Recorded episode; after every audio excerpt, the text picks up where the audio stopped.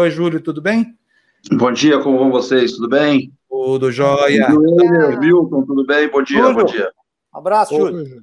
A gente estava falando. Juliana, bom dia. Bom dia. Bom dia. Ô, ô, Júlio, a gente estava falando aqui sobre o, o movimento de hoje, sobre os Janelas da Democracia, né? É, eu, eu gostaria de saber de você, é o seguinte, o, o- o- uma frente de partidos de centro-esquerda e esquerda teria alguma consequência prática hoje no parlamento? Produziria um resultado político? Poderia impulsionar, motivar o Rodrigo Maia a botar os pedidos de impeachment para andar ou não? Eu acho que ela é um instrumento que a gente tem.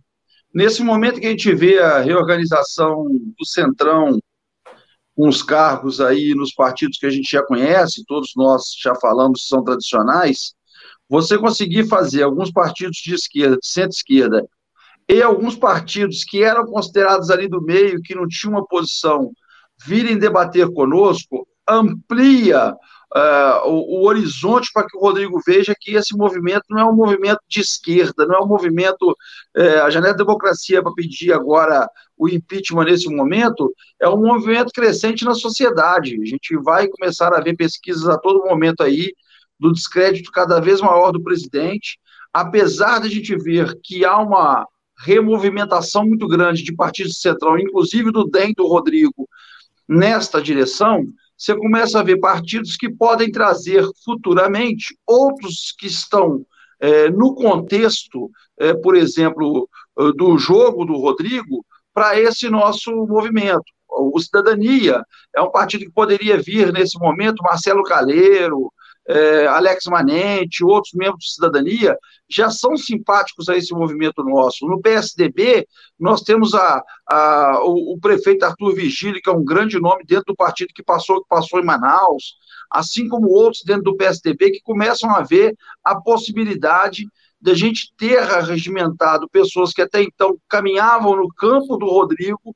para agora voltar a caminhar num campo de centro-esquerda ou de ética pela política, ou de que, que seja chamar, principalmente depois desse fato agora é, da- do depoimento do Marinho, é, que a gente consiga sensibilizá-lo.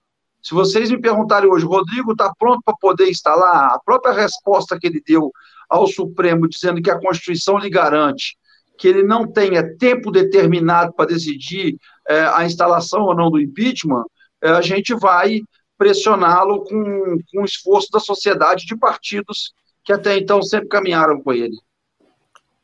Deputado Júlio, queria fazer uma pergunta ao senhor. É, você tem no cenário um leque de opções aí em relação a, essa, a essa- esse processo político. Você tem teses para instalação de CPIs a partir do depoimento do Paulo Marinho, você tem já as representações é, protocoladas na Câmara dos Deputados e você tem a terceira via, que é o Supremo investigando crime comum. Na sua percepção, até pelo momento atual, o que é que é mais ágil, o que é que é mais recomendável nesse momento para unir esses partidos de oposição e de esquerda? Olha, o primeiro movimento e nosso mais forte, Euler, é, é, é a instalação das CPIs. Porque a CPI independe de uma vontade unilateral do Rodrigo. A CPI, você sabe bem disso, acompanhou várias da Câmara, a gente precisa das assinaturas, do fato determinado, e aí, não tendo cinco CPIs funcionando, que hoje não tem, o presidente tem que fazer a instalação da mesma, independe da sua vontade é, unilateral. O, o Rodrigo é movido à instalação de qualquer processo de impeachment à sua vontade. E a visita que ele fez na última sexta-feira, quando pessoas muito ligadas a ele, todos vocês sabem disso, eu tenho um- um- uma boa relação também com Aleluia, mas o seu retorno ao Conselho de Itaipu, indicação do Marum, isso tudo leva essas pessoas que são próximas ao Rodrigo a não ter nenhuma motivação para poder instalar impeachment. Mas, mas a CPI é diferente. A CPI, o que está acontecendo é que nós estamos andando com muitas delas. O, o- o- nós temos nove pedidos de CPI. Lógico que devia ter unificação, mas aí todos vocês conhecem o vaidosismo dos parlamentares que querem ser autores das CPIs para que possam ser presidente ou relatores das mesmas. E é, nós temos nove pedidos lá tramitando. Depois do depoimento é, e da fala do último final de semana na Folha do Marinho, é, o próprio líder do PSB, o Molon, começou a captar mais uma CPI e nenhuma delas tem ainda 171 assinaturas. O nosso problema é esse. Na hora que conseguirmos, eu acho que vamos estar caminhando juntamente com esse momento para que a gente possa sair das sessões remotas e voltarmos para as sessões presenciais. Acredito que isso possa acontecer em meados para o final de junho. É uma expectativa que a gente tem, porque essas questões é, remotamente são muito difíceis de serem apuradas e instaladas. Haja vista que a CPI da fake news está paralisada por causa disso mesmo, porque ela não pode funcionar remotamente. Ela já podia ter ouvido, por exemplo, o Moro sobre a intervenção na Polícia Federal e ela está lá paralisada. Uh, e a gente espera isso. O Supremo tem algumas motivações maiores agora. Né? O Supremo tem as ações que estão, a própria publicização do vídeo até o final da semana pelo ministro Celso de Mello, a provocação aos outros juízes, e eu vejo, a gente vai olhando outros setores. Ontem eu estava pesquisando nos twitters e vi uma triste declaração do meu ex-professor e ex-grande orientador é, do direito, Ives Ganda Martins, quando ele faz uma apologia que os militares são um poder moderador acima dos poderes constituídos na Constituição e que isso podem é, acontecer a todo momento. Quando ele faz uma provocação ao próprio Supremo, acho que começa a ter. Eu ontem mesmo peguei meus livros de direito aqui do Ives Gandra e comecei a rasgá-los todos, porque a gente perde a orientação de alguém que a gente tinha como um grande professor, e fiz isso literalmente. Literalmente. É, é verdade, então, fiquei assustado também com isso. Essa é uma provocação que as pessoas e pessoas do conhecimento começam a fazer o Supremo, que faz com que o Supremo possa começar a agir mais rapidamente diante do, de, um, de, um, de um receio, né, de um medo da usurpação do Estado Democrático de Direito, justamente partindo de todas as ações que hoje vêm do Poder Executivo, principalmente do Palácio do Planalto, do Gabinete do Ódio, dessas questões todas que a gente fala constantemente. Pois é. Ô, ô, Júlio, agora, como é que faz? Esses, todos esses pedidos serviriam para a abertura da CPI? Quem chegar primeiro, quem conseguir primeiro as 171 assinaturas, está é, tá qualificado já do ponto de vista. Da, porque é o seguinte: qualquer coisa pode barrar uma CPI, inclusive, por exemplo, a delimitação do objeto dela, né? A gente já teve casos na história do Brasil que CPIs desmontaram. Por quê? Porque não havia vontade política e os outros argumentos jurídicos é. que o objeto não estava delimitado. Às vezes até a não indicação de integrantes, Fábio, também. é verdade também numa etapa posterior. Tudo, tudo, é inibidor, mas nesse momento, se nós conseguirmos as 171 assinaturas, é porque há uma disposição, pelo menos de um terço da casa, de fazer a apuração e que vai depender da vontade do presidente. Podem sim aí os partidos não indicarem seus membros, por isso que eu calculo e imagino, na lógica, que algo a respeito disso vai acontecer é, em meados de junho, final de junho, para que a gente possa ter reuniões presenciais. Eu acho pouco plausível e pouco proveitoso por mais que a gente possa conversar, o Brasil inteiro hoje está conversando nas redes sociais, mas que a gente possa fazer a instalação de uma CPI, começar a apresentar os requerimentos e funcionamento de uma nova CPI nessa realidade. Para vocês terem uma ideia, o presidente do Conselho de Ética me ligou perguntando se ele poderia retomar as reuniões do Conselho de Ética, porque tem muita representação chegando daqueles deputados que estimularam as manifestações. Como é que nós vamos citar deputado, ouvir deputado, testemunha, advogado do deputado e o próprio relator ser sorteado de forma remota? Pode acontecer, mas a gente sabe da dificuldade prática de isso avançar e a gente teria muitos colegas a, a investigar em função é, do estímulo que eles fizeram à intervenção militar, ao fechamento do Supremo Tribunal Federal, inclusive falando de AI-5 novamente. Essa é a realidade que a gente tem hoje no parlamento funcionando de forma remota. Estamos votando matérias que são importantes, principalmente para o combate do corona, mas essas matérias no campo de funcionamento, elas ficam é, comprometidas com o funcionamento remoto. Ô, ô, ô Júlio, agora, desculpa, não, não, podem perguntar vocês. É uma pergunta bem simples. Mas então, a, o, o, judiciário está funcionando, não está? Eu não entendo o papel também desse poder na contenção desses abusos políticos dos outros poderes. Não que, não, que, não que venha fazer uma interferência, mas tem abusos que são claros, notórios.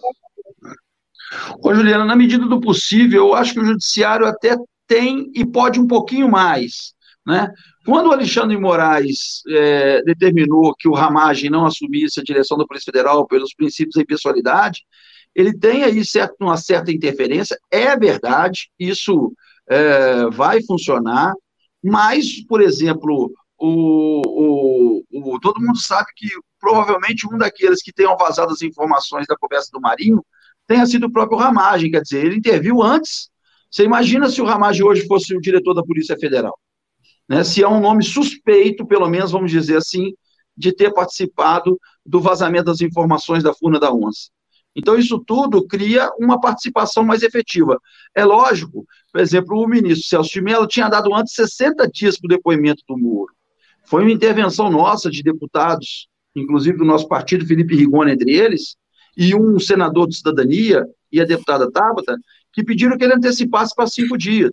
Aí ele fez os cinco dias, o Moro já depois já acelerou o depoimento dos generais ministros e outros. Agora, por exemplo, ele pede uma semana para poder analisar o vídeo. Parece que ele viu o vídeo ontem à noite. Ele pode ir até uma semana. Movido a isso, ele pode decidir hoje pela publicização do vídeo. Pode decidir amanhã. Então, pode ser que alguns ministros ajam de forma mais rápida, mas ele fazendo também funcionar a, a, a independência e autonomia desses poderes para a gente poder é, acabar ou barrar essa onda de autoritarismo ou de falta de, de governo que a gente tem por parte do executivo, ações que possam reverter o combate da pandemia, mas o maior combate à pandemia nesse momento, todos nós sabemos. O maior combate a isso tudo é a retirada do presidente. Ele não tem condição de tocar uma crise como essa, uma instabilidade muito grande. Está procurando um ministro da Saúde que possa subscrever a cloroquina, porque ontem ele descobriu que é, o, o Trump está tomando cloroquina todo dia. Eu acho, inclusive, que o Bolsonaro esconde tanta coisa, e como escondeu e forjou parte dos seus exames, que ele possa ter tomado em algum período também para ele ser tão adepto a esse remédio aí. E que pena que esse remédio não fez o efeito colateral que tinha que fazer nele. Pois é. Júlio, olha, Desculpa é... falar isso aqui, mas é. Eu fico triste, mas eu, ele devia ter tomado a cloroquina e ela ter feito o efeito colateral. O Trump está sendo acompanhado por dois médicos todo dia, vocês sabem disso? Ele faz o exame, toma a cloroquina e os médicos vão ver como é que estão os seus, os seus é, sintomas, os seus efeitos. É, eu não sei o que aconteceu de ridículo. Tem exame e tem. Eu não sei, para o cara defender tanto um remédio como esse. A gente sabe. Ontem eu vi uma entrevista também do, do ex-ministro Mandetta, ele falando que é um protocolo, que na área extrema os médicos e as próprias redes colocam, tomam cloroquina. Mas lógico que isso tem que ser feito com uma dosagem acompanhada, que isso tem que ser feito. Não dá para a pessoa sair comprando na farmácia e tomar dentro de casa. O Bolsonaro quase que defende isso. Então, agora, a gente Teve uma doutora que... que é, teve uma doutora, esqueci o nome da doutora, que explicou para a gente que dá até arritmia. Vocês lembram disso, gente?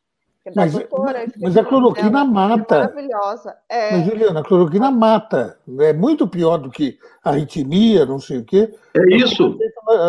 Como efeito colateral, a cloroquina pode chegar até a morte de, de alguém. Quer dizer. Gente, eu tenho uma, existe, eu tenho uma funcionária. Aqui na, aqui na França 43 casos. De morte por cloroquina? De morte por tomar cloroquina como efeito secundário. Uhum. Então, quer dizer, não é brincadeira isso. Ô, Milton, eu tenho uma secretária, trabalha comigo, apresenta vocês. Ela tem lupus. Então, ela já há tempo é, usa a hidroxicloroquina. Numa dosagem, esses dias ela foi comprar um, um, um medicamento manipulado, porque ela não estava encontrando hidroxicloroquina nas farmácias. Ao manipular, e ela manipulou a dosagem diferente do que veio na preceituação médica, passou mal. Passou mal, quase que foi. Quer dizer, é um controle violento que tem que ter sobre isso. isso tem que ser feito em rede hospitalar, em, com internação, com acompanhamento 24 horas, como o Trump tem. Né? Como o Trump tem. E como esses 47 da França aí, de certa forma, tiveram também, mas não foi o cuidado extremo, porque ela mata sim e por isso que ninguém tem coragem de assinar. Agora vem uma.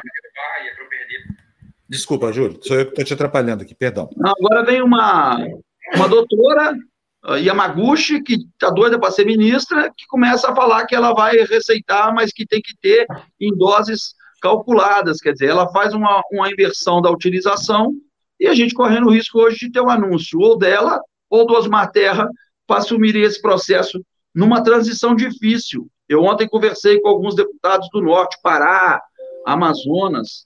Nós estamos lá, já passou o pico. Começa o número de mortes a diminuir. Em alguns estados, aumentar. Pernambuco, Paraíba, é, Sergipe começam a aumentar. Quer dizer, nós vamos ter ciclos de picos diferentes no Brasil. É, e, e, neste momento em que a gente, alguns estados estão saindo do pico, estão descendo já o morro, e outros estão começando, estão no meio do morro, e outros estão subindo aí do morro, chegando no pico, a gente tem distorções no tratamento e na condução do processo é, pandêmico no Brasil. Isso é responsabilidade do presidente. Se as pessoas vão ver isso, não tem saída para a gente poder resolver esse problema que vai durar no Brasil ainda talvez é, muito tempo, infelizmente, é, a condução por mais seis meses nessa instabilidade lógica que existe no pensamento dessa turma que está no Poder Executivo. Ô, Júlio, deixa eu mostrar uma gravação aqui para você. Desculpa, só, só quero mostrar isso aqui para vocês e saber a sua opinião sobre esse tipo de manifestação de alguém que está cotado para ser o próximo ministro da Saúde. Vamos ouvir. Vocês estão ouvindo a, a entrevista dele, não? Não, tá muito ruim, Fábio. Tá ruim aqui? Então, peraí ah, que eu vou parar tá. e... Eu achei e, que você fosse mandar um vídeo do Dr. Ray. Não, é, é, a gente mostrou esse vídeo do, do Dr. Ray hoje, ontem, ele se habilitando, se, se dispondo assim, mas esse Ítalo Marcili também está na parada. Esse cara aqui é, é, uma espécie de Dr. Ray piorado, porque ele é um troglodita completo, viu? Ontem havia dúvida até sobre se tinha ou não um, um diploma de, de, de, medicina, parece que tem, entendeu? De, de especialidade dele é psiquiatria. Psiquiatria, hein? Mas, tem cada, cada manifestação Mas horrível, aí, machista. Se for, é... se, for, se for o Simão Bacamarte, não resolve nada, porque é psiquiatra também. Todo mundo então, é todo, até no final ele doido era ele. O, pois é, Simão Bacamarte é um bom exemplo. Trancou 4 quintos da população na sua Casa Verde. É, lá na Casa Verde Itaguaí. Itaguaí, Itaguaí é. é. E, e, enfim, esse aqui é um problema, pode ser até que esse cara tenha sido confundido com algum paciente dele, que o sequestrou, abduziu, sei lá, entendeu? E o paciente é Dr. Deck Wisterheide, aqui, ó. É, Deus nos livre disso. Eu vou começar a achar que o Osmar Terra é a solução do Brasil, entendeu? E olha que o Osmar Terra eu chamo de terra plana, Osmar Terra plana. Tão, tão medieval que esse sujeito é. Mas, enfim, o, o, o Júlio, se vocês não têm ainda 171 assinaturas para abrir uma CPI, como é que vão derrubar o Bolsonaro? Posso, posso comentar? Pode, vai, Júlio. Ontem nós recebemos o Ciro Gomes. Né? Conversamos longamente com o Ciro, etc. E, eh, num determinado momento, logo, logo de, de, início, ele deixou muito clara a posição dele. Né? Eh, precisamos, eh, a mesma linha, linha que você defende, precisamos, então, instalar a, a CPI, etc., para depois, então, tentar o impeachment. Bom, e eu estou, dizia ele, eu estou uh, plenamente de acordo com uh, em negociar e abrir uma, uma frente ampla, etc., sem o lulopetismo. Não? Sem o lulopetismo. Ele deixou muito claro, ele falou, aliás, durante a entrevista, mais de Lula do que de Bolsonaro. Então, uh, nós vamos chegar a 171 desse jeito, ou nem isso a gente vai conseguir? Eu acho, o primeiro, só para te dizer, na CPI que eu estou acompanhando mais, que ela está encabeçada pelo deputado Aliel, nós temos 130 assinaturas, mais ou menos, e o PT as assinou. Está faltando, acho que, três ou quatro do PT, são aqueles que têm mais dificuldade para poder ter acesso a essa assinatura remota, mas a grande maioria assinou. Mas nós temos pedido no PT, por exemplo, que não é para investigar a fala do Moro com, com uma possível é, intervenção na PF. Nós temos pedido do PT de CPI para poder investigar o Moro, porque ele é, fez a delação agora, que ele devia ter feito atrás e tal. Então, é, para você ver qual é a linha deles. O que eu acho, eu, eu acho que aí o Ciro estica um pouco a corda com relação a isso, é lógico que a gente precisa contar com eles na força no movimento da centro-esquerda. O que eles têm que entender e que nunca entenderam nesse país é que não está no momento do PT exercer protagonismo de papel político nenhum. é, eles têm que fazer a autocrítica. A maior autocrítica que o PT tem que fazer é o seguinte: que os seus governos, no final, levaram ao surgimento de um mito que tem feito mal para o país. O senhor Jair Bolsonaro é fruto da desilusão que as pessoas tiveram com os governos e com as atitudes do PT que pregaram uma coisa e fizeram outra.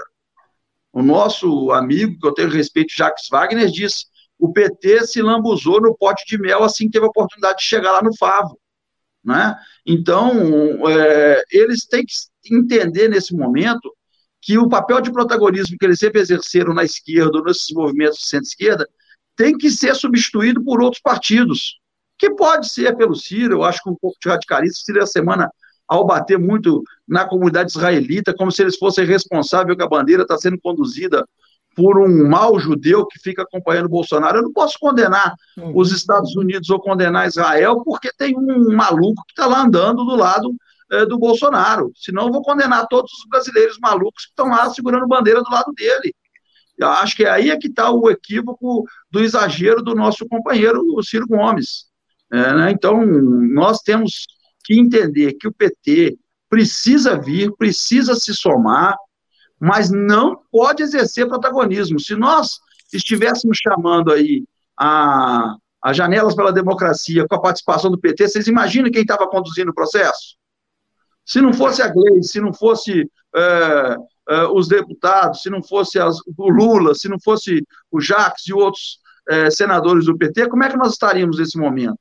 A gente estaria é, subjugados a uma determinação deles que levam junto o PC do B que foram aliados do seu Rodrigo Maia para a gente estar nesse estado que a gente está hoje também no parlamento. Tanto Rodrigo abandonado e isolado pelo Centrão, tentando se reaproximar com gestos de ir ao, ao presidente Bolsonaro, mas também de sempre dar atenção a reivindicações do PT e do PCdoB nos projetos que são votados é, lá na Câmara. Então, há uma, um funcionamento deles que jogam do lado, jogam do outro, mas você nunca viu deles, nem do PT, nem do PCdoB, é, nesse momento, a manifestação de defesa ao impeachment.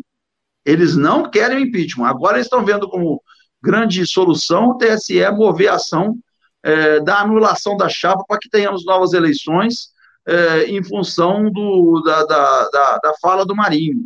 Mas eles não falam em impeachment, e o pessoal que não falava também agora admite a hipótese, começa a falar três dos seus deputados é, impetraram um dos pedidos de impeachment. Ele, aí o pessoal começou a falar que não era pedido do partido, era pedido pessoal dos deputados, mas agora esse número aumentou. Eles que são dez já têm o apoio do Ivan, já tem o apoio da Talíria, já tem o apoio da Áurea, já passam a ser maioria na defesa do impeachment é, dentro é, do próprio partido. Quer dizer, então começa a ter o entendimento de que a gente precisa fazer um movimento mais rápido que o Brasil não vai suportar, gente. O que eu gravei outro dia, o Brasil não vai suportar mais dois anos e meio disso. Se Juscelino, que tem todos os problemas que nós tivemos de condução, de industrialização na década de 50, com 50 anos em 5, nós temos aqui 40 anos em 4, só que para trás. Nós vamos ter um retrocesso histórico se esse cara ficar quatro anos à frente da presidência da República. Nós precisamos tirá-lo rapidamente para o bem da salvação futura do Brasil, do comprometimento de várias, de várias políticas sociais que estão sendo abandonadas é, pelo senhor Bolsonaro. Haja, haja vista essa ação aí do ministro da Educação até agora não se manifestar a respeito do Enem, nessa disparidade de armas que temos é, sobre o, o, quando vai acontecer, sendo que os aqueles que não têm acesso remoto, que não têm um laptop em casa, vão estudar como com aqueles que estão tendo aulas todos os dias de forma privada. Isso, isso é uma verdadeira excrescência. Eu movi ação judicial, uma ação popular e um mandato de segurança pedindo o adiamento do Enem. Júlio, é, é, é preciso que o PT faça autocrítica. Eu acho que isso é, é opinião generalizada, é, acho que entre nós aqui, bom, é, mas é, o PT não fez isso, nem sequer no momento da, da, da eleição, quando o Lula precisava fazer autocrítica para dar alguma chance para o Haddad uh, chegar, chegar com um pouco mais de força no segundo turno. Uh, nem ali o PT uh, abriu, topou fazer a, a autocrítica. Então, a autocrítica provavelmente não vai acontecer enquanto uh, o, o, PT for o que, o que é, o, não vai haver autocrítica. Então, uh, quais as outras possibilidades de, de união além das uh, janelas para a democracia? Olha, Milton, muito boa sua pergunta. Eu acho que toda vez que um, um partido ou uma associação ou um grupo de pessoas se reúne de forma messiânica, é, como fizeram com o senhor Jair Messias, e como o PT faz com Lula, isso não dá em lugar nenhum, porque perde a ideia, fica o nome, eles ficam tentando endeusar e as pessoas não admitem que Deus erra. Né? Então, é, se nós não tirarmos. O grande problema agora que os, o, o rebanho do Bolsonaro coloca em todos nós é esse. Ah, porque vocês estão gostando do Bolsonaro. Não, ele tá ruim, tá certo, tá, tá, tá é louco, mas, mas pelo menos não rouba. E o PT roubava, não aguento isso. Peraí. Quem é que está defendendo? O Lula roubava, cadê o filho do Lula? Cadê o Lulinha? Eu falei assim, mas quem é que está defendendo? Quando a gente vai falar do Queiroz, aí vai falar do, do Lulinha, eu falei, mas quem é que está defendendo o Lula? Quem é que está defendendo o PT? Não tem ninguém aqui, o Panúzio e o ele acompanharam aí, você talvez não faça a ligação. Eu fui chamado num período como exterminador de petista, porque eu fui o relator do processo do Zé Dirceu e do André Vargas. E do André é. Vargas. É, é verdade. E, é, ao ser relator de dois nomes emblemáticos dentro do PT naquele momento, a gente ficou com, com um ódio equivocado deles, porque eu vejo ali dentro grandes nomes, bons nomes para contribuir com esse processo. É, enquanto é, eles ficarem com essa linha e tendo um, autor, um, um, um, nome que vislumbra, eles querem agora anular todo o processo do Moro, a, a, a busca dentro de passiva do dono é para anular tudo para ainda tentar submergir o seu Messias lá. Ó. Tem o Messias da direita e tem o Messias da esquerda. A, a né? gente falou com a Gleice, o Weiler e eu, numa entrevista, umas duas semanas, né, Weiler? Tá lembrado? E é o que, que a Gleisi falou em relação a essa questão da autocrítica que não deve ser feita. E ela, eu acho que ela até justificou, eu acho importante falar isso. Ela deu uma justificativa que é plausível para uma presidente de partido. Ela falou assim: olha, nós somos um partido político, nós somos uma instituição que disputa poder, é, que é competitiva, então a gente não vai fazer uma autocrítica, porque a gente está aqui justamente para disputar poder. Ela argumenta que a autocrítica cabe às pessoas, que partidos fazem análises. É, análises, e porque disputa poder, porque está em confronto com outros partidos. Mas é uma estratégia, aí a gente pode falar, pode ser uma estratégia equivocada. Aí eu concordo. Milton, só para terminar, nós estamos pagando para toda a sociedade que o que tem no Brasil hoje é o bolsonarismo e muito forte contra o bolsonarismo é o antipetismo. Está vendo as perguntas que estão surgindo aí. É, o que a gente tem que dizer a essas pessoas que tem um caminho muito grande, da qual eu sinto que eu participo, e muitos de vocês aí, até como repórteres e tudo, que nós odiamos o bolsonarismo, assim como odiamos o, a forma de governar do petismo, não é as pessoas do PT. E nem eu falo isso das pessoas do, do ligadas ao Bolsonaro, porque ele tinha pessoas que a gente podia imaginar. Eu não posso imaginar que chegam ao ponto de mudar a sua posição, de mudar a sua posição, né, de defender golpe militar, quando a pessoa tinha convicção disso. É, é essa, para mim, é a pior. Eu já disse aqui no programa com vocês, para mim, o pior do que aqueles 25% e caindo que o Bolsonaro tem, e os 50% que o Bolsonaro não tem, são aqueles 30% que estão no meio que falam, não sei. Como é que no momento dessa pessoa responde, não sei?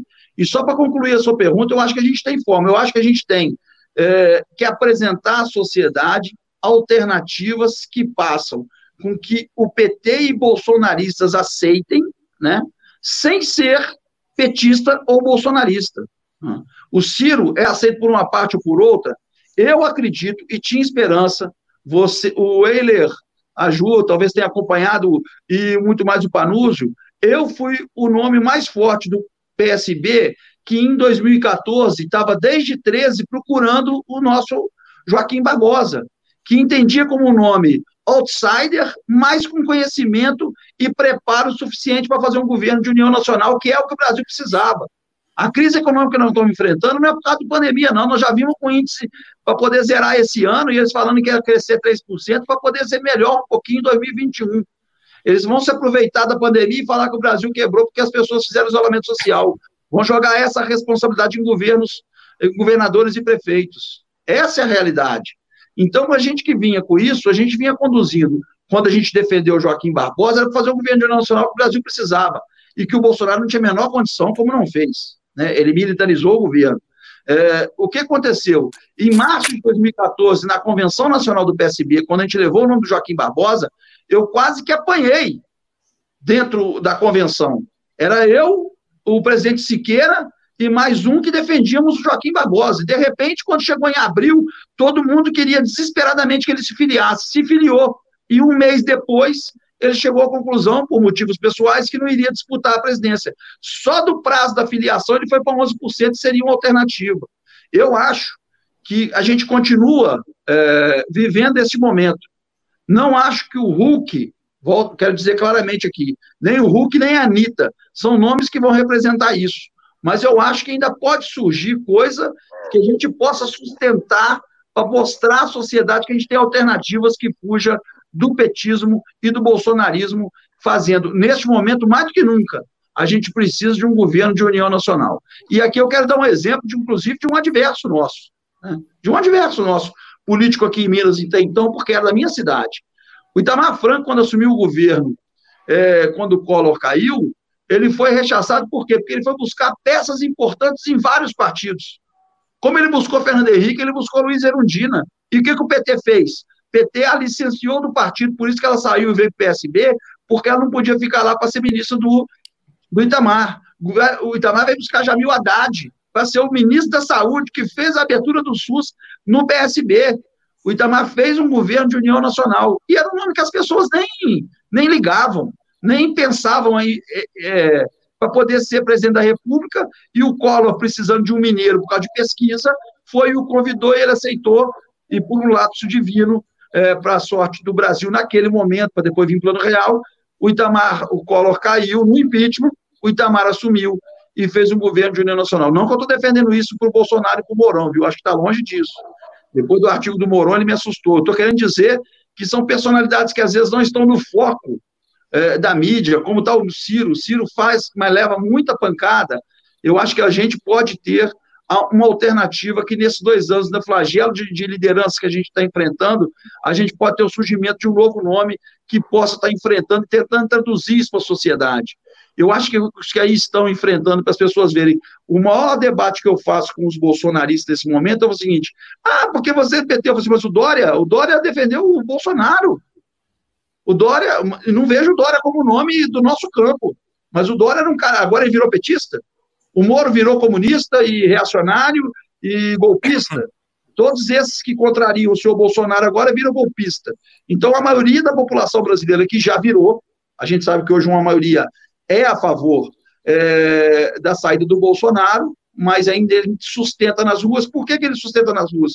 Porque nós, é, seis, cinco que estamos falando aqui, não vamos às ruas porque a gente cumpre o isolamento que é a determinação. A minha live esse final de semana, quando eu faço com o meu grupinho pessoal, eu disse isso: a maior resposta que a gente pode dar ao senhor Jair Bolsonaro nesse momento, que pede para as pessoas ir na rua, é fazer o contrário do que ele pede. Então ele pede para ir para a rua, eu fico em casa. Só que as pessoas não estão aguentando mais, né? É, a gente começa a ter. Ontem nós perdemos um, um amigo que era do PSB, estava neste momento no PSDB, com 41 anos de idade, que infartou em casa. Ô, Milton, eu vou te dizer que esse colega deputado. De Campinas? É, filho do é, de Campinas? Luiz Lauro, Luiz Lauro Filho. Uhum. 41 anos. Ele é. empatou. Você acha que as pessoas estão nesse ritmo de é suportar?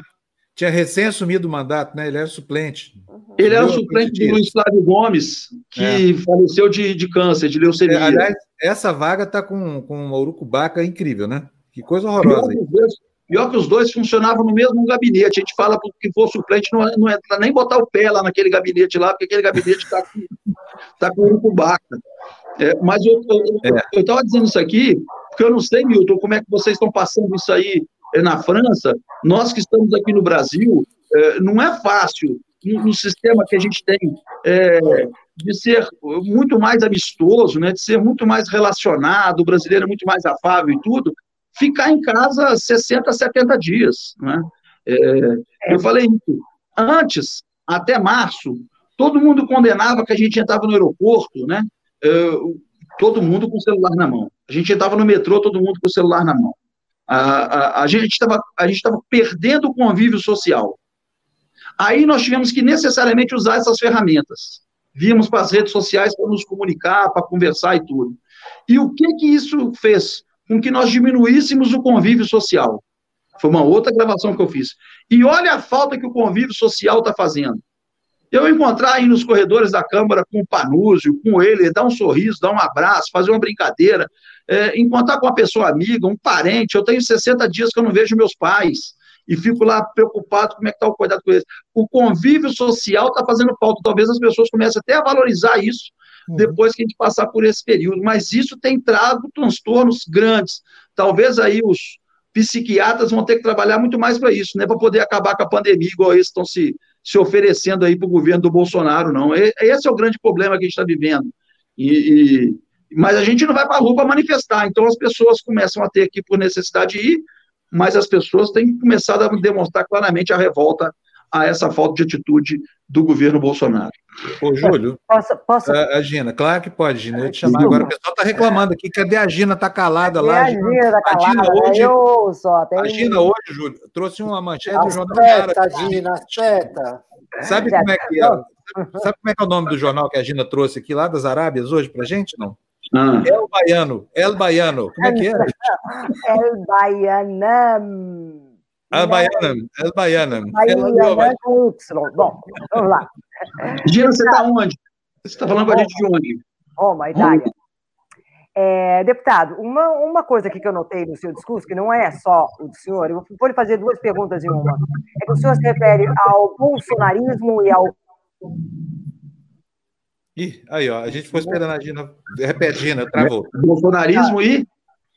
O senhor se refere a bolsonarismo e petismo. Por que não bolsonarismo e lulismo? Essa é uma pergunta, porque o Lula é incontestavelmente o homem forte do PT.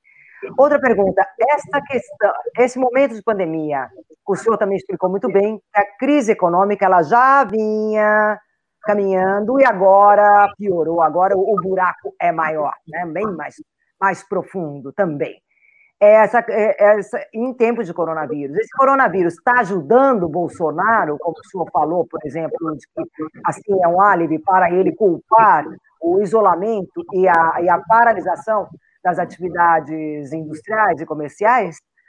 É, ou, ao contrário, esse, esse momento e essa esse comportamento do Bolsonaro está cavando a cova dele mesmo?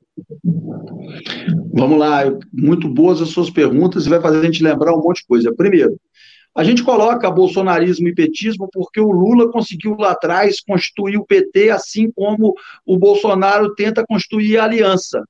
Só que o Bolsonaro pegou a aliança no momento crítico, quando ele começa a entrar em queda e acontece a pandemia, a tal Aliança pelo Brasil, que é o seu partido. A gente podia começar a falar de aliancismo e, e petismo, ou bolsonarismo e lulismo. É, infelizmente, a própria demonstração que o Milton falou aí, quando o, de uma forma messiânica o Lula força uma candidatura esperando em que as pessoas ficassem vinculadas ao seu nome é, e comprometendo, inclusive, o deslanche da possibilidade do deslanche do Haddad, é, demonstrou claramente que esse messianismo que o, o, o PT faz ao Lula fez mal para o próprio PT. Né? O PT não conseguiu enxergar isso, por isso, de vez em quando, a gente faz uma confusão, até no que é petismo, no que é lulismo. Volto a dizer, você que tem bons quadros dentro do PT, e eu conheço vários deles, e nós conhecemos. Eu quero aqui enaltecer, inclusive, a atuação do governador do Ceará, Camilo, que tem tentado fazer um esforço tremendo é, nesse combate à pandemia, que é muito forte no Ceará, infelizmente. Então, é, eu, eu, eu digo isso, que essa confusão é uma confusão natural que foi criada por eles no Brasil, o Bolsonaro não tem um partido para chamar de seu como o Lula tem. É só isso, a diferença é só essa. Mas eu posso dizer que um, que o Bolsonaro é fruto desses equívocos que eles cometeram. Né? É, a, a, segunda pergunta, que eu acho a mais interessante disso, é lógico que o Bolsonaro, é, é, é que é, o Bolsonaro é um cara com pouco intelecto, mas ele não é um cara bobo, ele é um cara esperto. É lógico que ele vê que ao defender um outro caminho, ele vai amanhã condenar a, o comprometimento econômico a atitude dos governadores e prefeitos para dizer que o Brasil vai cair quase 10% esse ano. Ontem os, o, o, governo anunciou já menos 4%, mas eles já sabem que vai ser maior do que isso. É, assim como sabiam que nós não íamos crescer 2,5% esse ano sem, sem pandemia. Então, ao anunciar negativo, é, a gente vai ter um comprometimento que ele vai se utilizar, né? Que ele vai se utilizar, inclusive, numa provável campanha, dizendo que ele não conseguiu levar o Brasil para onde queria, porque veio a pandemia, os governadores e, e prefeitos não ouviram.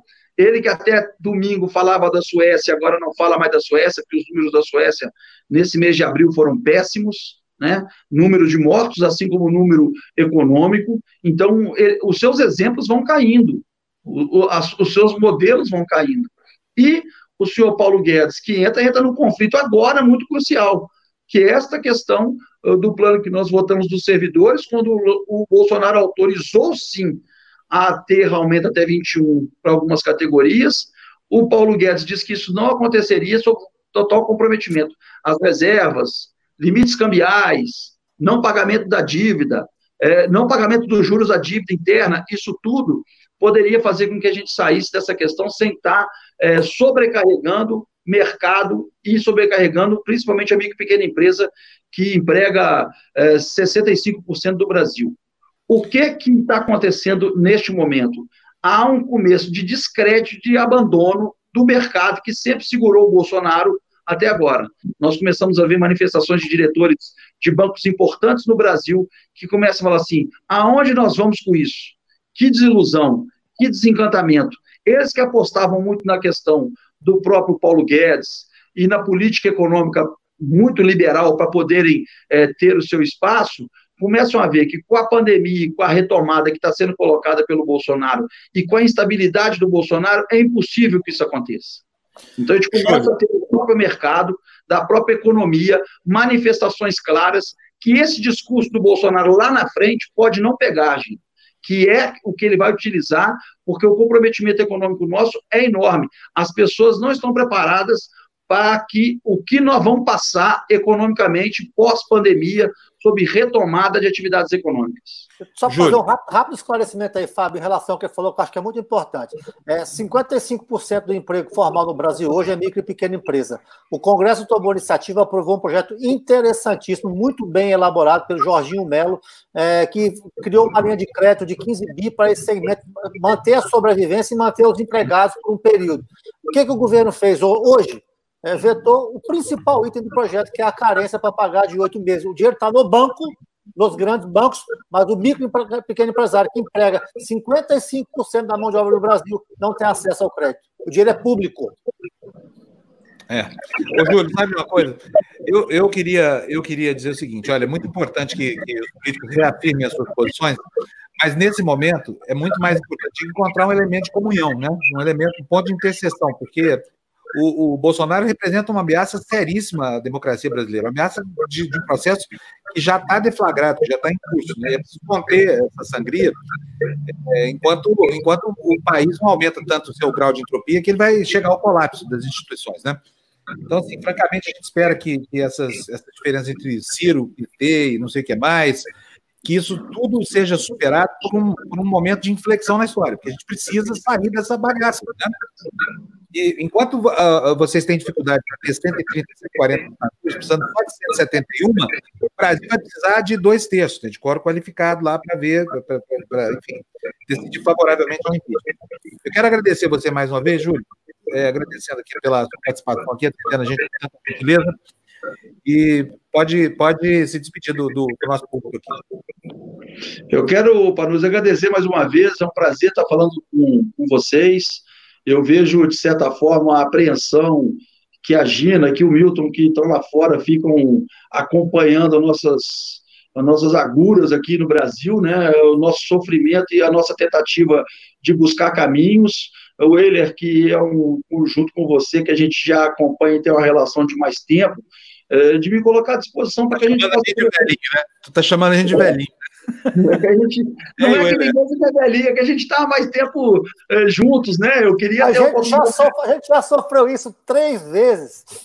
É eu queria ter vontade de conviver como, como vocês têm, e aí como convidados, mais com, com a Gina, com o Milton e com a Juliana, porque a gente que conviveu é, proximamente aquilo que eu falei do convívio social, sabemos o, o, quanto que é bom a gente trocar nossas ideias e aprofundar aquilo que só que passamos um momento em que nós temos que fazer por aqui, vamos fazer a janela da democracia pedindo impeachment é, por aqui, eu não sei o que que isso vai dar hoje em termos de, é, de participação dos partidos, de participação das pessoas, de envolvimento nas pessoas, para a gente compreender o momento, agradecer a Juliana que pelo que eu entendi, acho que ela é uma que também está aqui no Brasil junto conosco, sofrendo aí, passando por isso como o mundo está, mas nós um pouco mais, porque nós estamos passando por dois vírus, o vírus do corona e o vírus do Bolsonaro, e eu espero que a gente possa é, rapidamente é, nos ver livre dos dois. Né? É Bolsonaro, Júlio. É isso. Eu chamo, é Bolsonaro e logo após, que a semana que eu participei com você, estava conversando com dois advogados e estou ansioso com a ação que está sendo impetrada da ação é, internacional porque eu também chamo é bolsonavírus ou bolsocida, que é o Bolsonaro genocida. É, é, é, é o bolsocida é muito comprometedor para nós todos. Nós vamos passar hoje os 17 mil mortos no Brasil. Infelizmente, segundo os dados do Mandetta, não foi o meu, falados ontem numa entrevista, ele acha que o Brasil ficará em segundo lugar no número de mortos quando passar a crise da pandemia, lá no segundo semestre, porque a gente deve ultrapassar Itália, França, Espanha e Reino Unido devemos ficar só atrás dos Estados Unidos, demonstrando claramente que um vírus alimenta o outro. Um vírus alimenta o outro. Então a gente tem que agora encontrar. Se o Bolsonaro está falando que é o cloroquina, nós temos que encontrar um outro que possa ser um antídoto contra dois vírus juntos. Eles se alimentam, eles são muito nefastos para que a nossa sociedade possa evoluir como sociedade é, moderna e, e, e, que pense que respeita o direito das pessoas. Isso é um grande problema. O, eu me coloco à disposição sempre de vocês, Panúcio, o Eiler, a Juliana, a Gina e Milton, para que a gente possa conversar. É um prazer estar encontrando e conhecendo tanta gente que está disposta a pensar o Brasil da forma que nós pensamos aqui nesse debate. Um abraço a todos vocês, um tudo de bom. Vamos, vamos, tocar em frente aqui nossas Obrigada. ações, que são importantes Hoje a gente tem sessão daqui a pouco, depois tem é, janelas para a democracia no final da tarde e participação de debate junto com vocês o dia inteiro, que é um prazer para nós todos aqui que estamos pensando o Brasil de uma forma comum. Tá? Tudo de bom, um abraço. Obrigado, Júlio.